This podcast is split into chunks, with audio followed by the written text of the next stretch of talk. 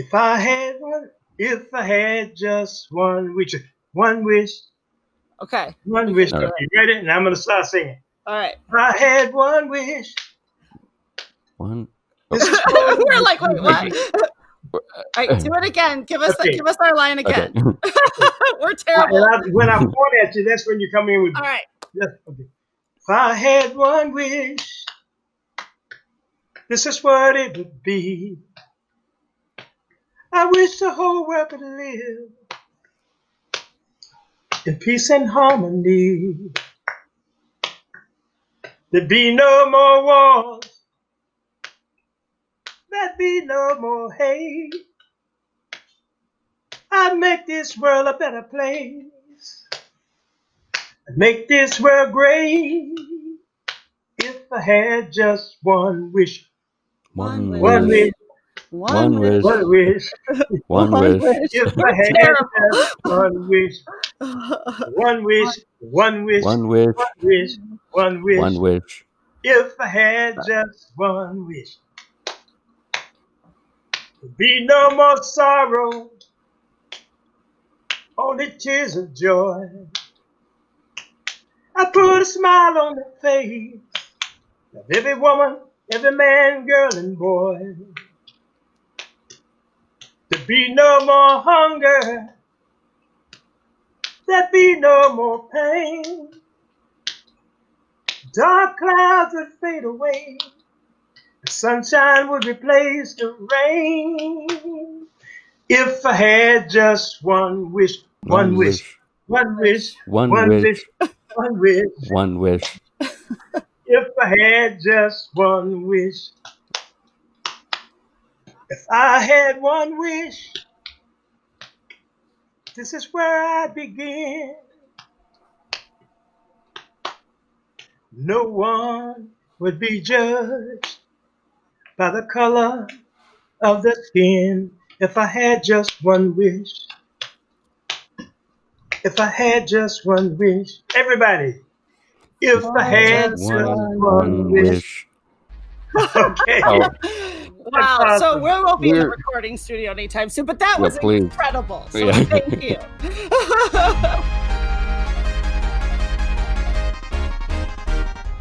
This is Why, with your hosts, Heidi Hedquist and Luke Poling. I guess it's a place to start. How does somebody born in a coal mining town end up writing one of the most famous songs ever? Well, I...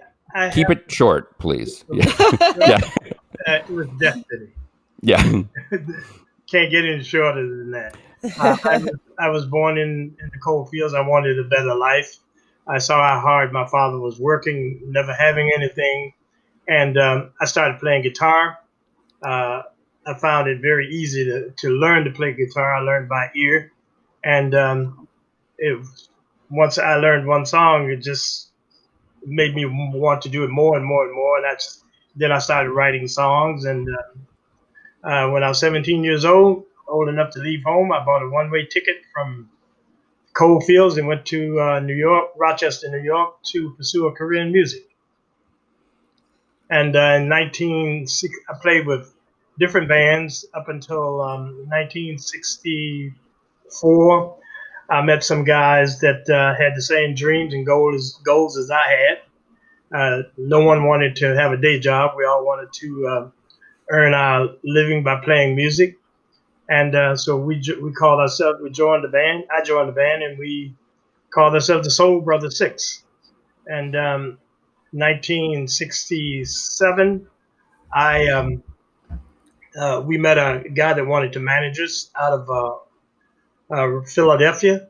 His name was Walter Rayfield. Uh, he said we were a great band, and we went to um, Philadelphia. En route to Philadelphia was when I wrote the song Some Kind of Wonderful in the car. And um, it was um, because I was dating this girl in Rochester, and when I got ready to leave, uh, she packed me a lunch, and um, I told her she was some kind of wonderful. And I said, I'm going to write a song about you. And uh, wow. So en route from um, between Rochester and Philadelphia. I think we were around Syracuse somewhere. I ate the sandwich, and then I started writing on the bag, "I don't need a whole lot of money." And the reason for that first line was because all of us were broke. We had no money. I, I don't need a big fine car. The car we were riding in, you could look through the floor and see the highway. So that's why I said I didn't need a big fine car. I had everything I wanted because I was thinking about her, and she was some kind of wonderful. And you, you writing it in the car, you didn't have any instrument with you, did you? No, but I arranged everything in my head. And when mm-hmm. I arrived in when I arrived in Philadelphia, because uh, I was the uh, songwriter and, uh, and the arranger for the group Soul Brother Six, and so when we arrived in Philadelphia, uh, I told them I had this song that I wanted to teach it to them, and I told them how the backup vocal should go, the chorus of it. And I told the bass, I said, I want you to play boom, boom, boom, boom, boom, boom, boom. And I told the drummer what to play. And um, then I started singing it. And I told him in the backup vocals should come in to some kind of wonderful. And that was it. And, uh, and then there was a D J. His name was Ernie Fields. He was a friend of um, the gentleman that won, that was managing us. And he, he had called this D J over to have a listen to this group that he brought in from Rochester. And the D J heard the song, Some Kind of Wonderful. He said, whose song is that? And I said, it's mine. I just wrote it. He said, that is a hit. And he said, we got to record it. So they took us in the studio in uh, Philadelphia. And uh, we recorded Some Kind of Wonderful. And they, in turn, took it to... Uh, radio, a program director at W H A T radio station, and the gentleman's name was George Wilson. George Wilson took the song to Atlantic Records, and they got us a record deal. It's and, just one of those magical stories you you hear, yeah. you know. And uh, what what was that? I mean, that that feeling of just watching that trajectory. What was that like? Well, you know, it's. Uh, You can't, you can't put in words. I can't put in words because that was a, a dream finally coming full circle for me, coming out of the coal fields and doing odd jobs, working in, working in car washes, work, work, working in restaurants, but holding on to that dream and the purpose that I came to, uh, uh, to, to New York for. And when it finally happened, it was like, wow, I finally made it. And, you know, I went from uh, working in, in a restaurant to being on stage in front of, you know, screaming girls and, and you know, living the dream that I, I always wanted to do and playing my music and earning a living how I wanted to do it. When we've interviewed other musicians, sure. some have said that, oh, we did this song. We had no idea it was a hit. We just thought it was a cool song. Right. Others... from the instant they started playing it saying, oh, something clicked and I knew it was something special. It was different than other groups. Did you have that feeling with this? You had everyone else telling you it was a hit. What did your no, heart I, tell you? I told them it was a hit. Oh, well, there you go. I knew I had, I had, I had this feeling, this inner feeling when I started playing the, the magic of that song, the, the drive and the some kind of wonderful, I knew it was a hit. What I didn't, No, and didn't and didn't even fathom was that it would be recorded over and over and over and over and over again by other artists. I, I just right. figured it was going to be a hit for the Soul Brother Six, and um, which I knew that was going to be a hit.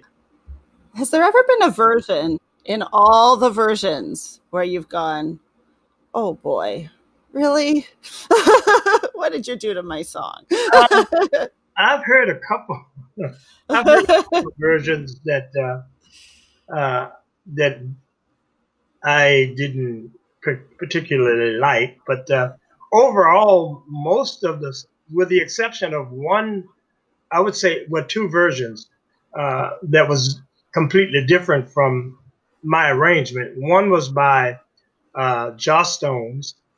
It, when she sang it, she sang it completely, totally different. Uh, And um, I think Pam Grier did a version which was uh, uh, totally different. But uh, all the res- all the other artists that recorded the song, they, they stayed right to the to the bass line and the, the exactly how I wrote it. Mm-hmm. Which is a further credit to you and your songwriting, because yeah, most people sure. get a hold of something and they want to just change it up because yeah, they right, want to make it their own. But that it stayed so true is amazing. Yeah. So then fast forward from there, obviously you've had an incredible music career beyond that. Right. And have continued to do amazing things, including your recent song that you just uh, recorded. Right. Tell tell us a little bit about that really quickly. And well, okay. I wrote that song actually in two thousand three. Wow. I wrote the, because of uh, how this country is and everything that's going on in it. And, and as you can see, if I wrote it in two thousand three, really nothing's changed except time. Right. And so yeah. my reason uh, for writing this song and, and putting it out um, is because to bring awareness to what what's really going on in this country and, and give people uh, an out, uh, a look at it, at the real problem. And um, a lot of people, uh, I've had other interviews and they said, oh, this is a Black Lives Matter song. It's not. It's not about Black Lives Matter. It's about this country and the direction that we sh- we should be going in. And um, uh, I just, if you listen to the lyrics of that song, they're spot on. Uh, because um, you talk, me, I grew up in, a, in I was, ne- I never went to a restaurant until I was, I left West Virginia. You know, wow. the I had to, uh, I, I wasn't allowed in restaurants. I had been turned away. I had been treated not like a, uh, not like a person. And uh, the only way that this country is going to move forward, and that's with love. You know, we have to start showing love towards each other. We have to recognize if we're doing something wrong to people, someone, we have to be able to look at this. You know what? That's not right. And I can tell you, uh, like all the, the the statues that's being taken down, that's not going to solve this problem. Uh, you know, it, if you look at, and I, I can tell you, and I don't want to dwell on this, but I just want to say that, uh, for example, for instance, myself, I've never looked at a person uh, as a color. I look at everyone, either they're nice or they're not nice. Okay, uh, I'm, when I met my wife, I met my wife in nineteen sixty-eight. People said I was crazy to, to even have a conversation with her because she was white. Okay, for me, she was just, I met her, she was a beautiful person. And uh, they, I've had pe- people say, oh, you're crazy. Why do you want to marry this white woman? Uh, both, both races have said that to me. And here we are, this is twenty twenty, four children and fifteen grandkids later, and wow. and we are still happy because we've never, we don't see color. And that's how, until this country, this world, starts just looking at people as people.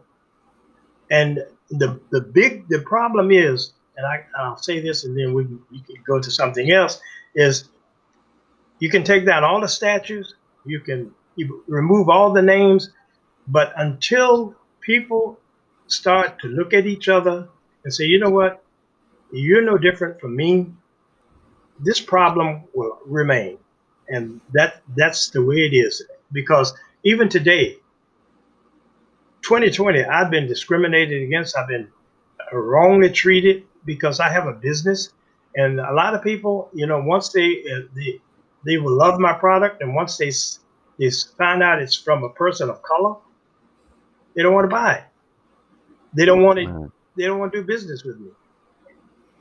I haven't done it. I can't change my color, you know, right. no more than change you the product, change yours. Maybe? Yeah. Change the product. So, you know, it, it's just, a, it's sad that we have to live in this kind of a, this country. And until people recognize, you know what, we're all the same. And and everybody should have the same opportunities in, in this, this world. I mean, forget about the color. Color doesn't mean anything. And that's, as I say, that's my story, and I'm sticking to it. So. Well, before we move on quickly, I mean, you look at your life story and right. your your history. Okay. Uh, your grandfather right. was born into slavery, correct? Exactly. And then your eighteen-year-old well, nephew. I'll, I'll go into it if you want to. Um, since I came into this world, um, I didn't realize, actually growing up, that this world was so full of racism and discrimination until I became a teenager. My first encounter mm-hmm. was when there was a a radio contest, and I had learned to play the guitar. And I only knew how to play one song, which was a song by Chuck Berry called School Days. So, it's a good one to know if you yeah. gotta know one. Yeah. When I entered this contest, I was the only black person in the room, and I knew I was great. You know, I practiced and practiced. Well, when the judges called me in and I started singing, they said, "Okay, what are you gonna sing?" I said, "I'm gonna sing the song about Chuck Berry's School Days." They said, "Okay, let's hear it." So I had my guitar. I said, "Up in the morning and out to school." Start playing the guitar. Within ten seconds, the judge said, "That's it. We got a winner." This guy, he said, "This contest is over." And I, I was feeling great. I turned to walk out of the out of the room. He said, "This contest is over." They forgot to turn off the intercom above the door. And as soon as the door closed, this one judge said to another, he says, "What the hell you mean we got a winner?" And the guy said, "Well, this guy's great." And every, all the all the white contestants that were sitting there, they heard this. He said, "I don't, what do you mean he, we got a winner?" And the guy said, "Well, he's great. No one's going to be better than this." He says, "I don't care how good he is. He's a goddamn nigger." And he's saying, "There is no way in hell we're going to let a nigger win this contest." Can you imagine how I felt? Yeah. To hear that? I hadn't done anything except walked in there and played my guitar. sixteen years old. I knew I was great. And it was like someone put a knife through me. And, you know, I, I couldn't believe it. If I had lost because I cheated, I could accept that. If I right. wasn't good enough, I could accept it. Of course. But I lost because of something I couldn't change, which was the color of my skin. I couldn't change that. But that's right. why I lost. And but what it did for me, it made me angry. And I said, you know, tears came into my eyes. And I said, "That's okay. You think you stopped me? You can't stop me." And that's that. That's been my my my way of thinking. No one can stop. You may push me down, but I'm going to get up. You know, and I'm not going to hate you. I'm just going to prove to you that you can't hold me back. And how is it after a lifetime of this sort of seeing this hatred firsthand, seeing this bigotry, seeing well, all this stuff happen? How do you not write a song called Some Kind of B S? Well, you know what? That song, that's why I've, I called my friend, uh, I'm working with a gentleman in Amsterdam. And uh, mm-hmm. we we we always say that God brought us together. When when this happened with uh, uh, George Floyd, and I and that's when I pulled out the song and I said, "Roger, you got to hear this song." And I said, "We need to put this out."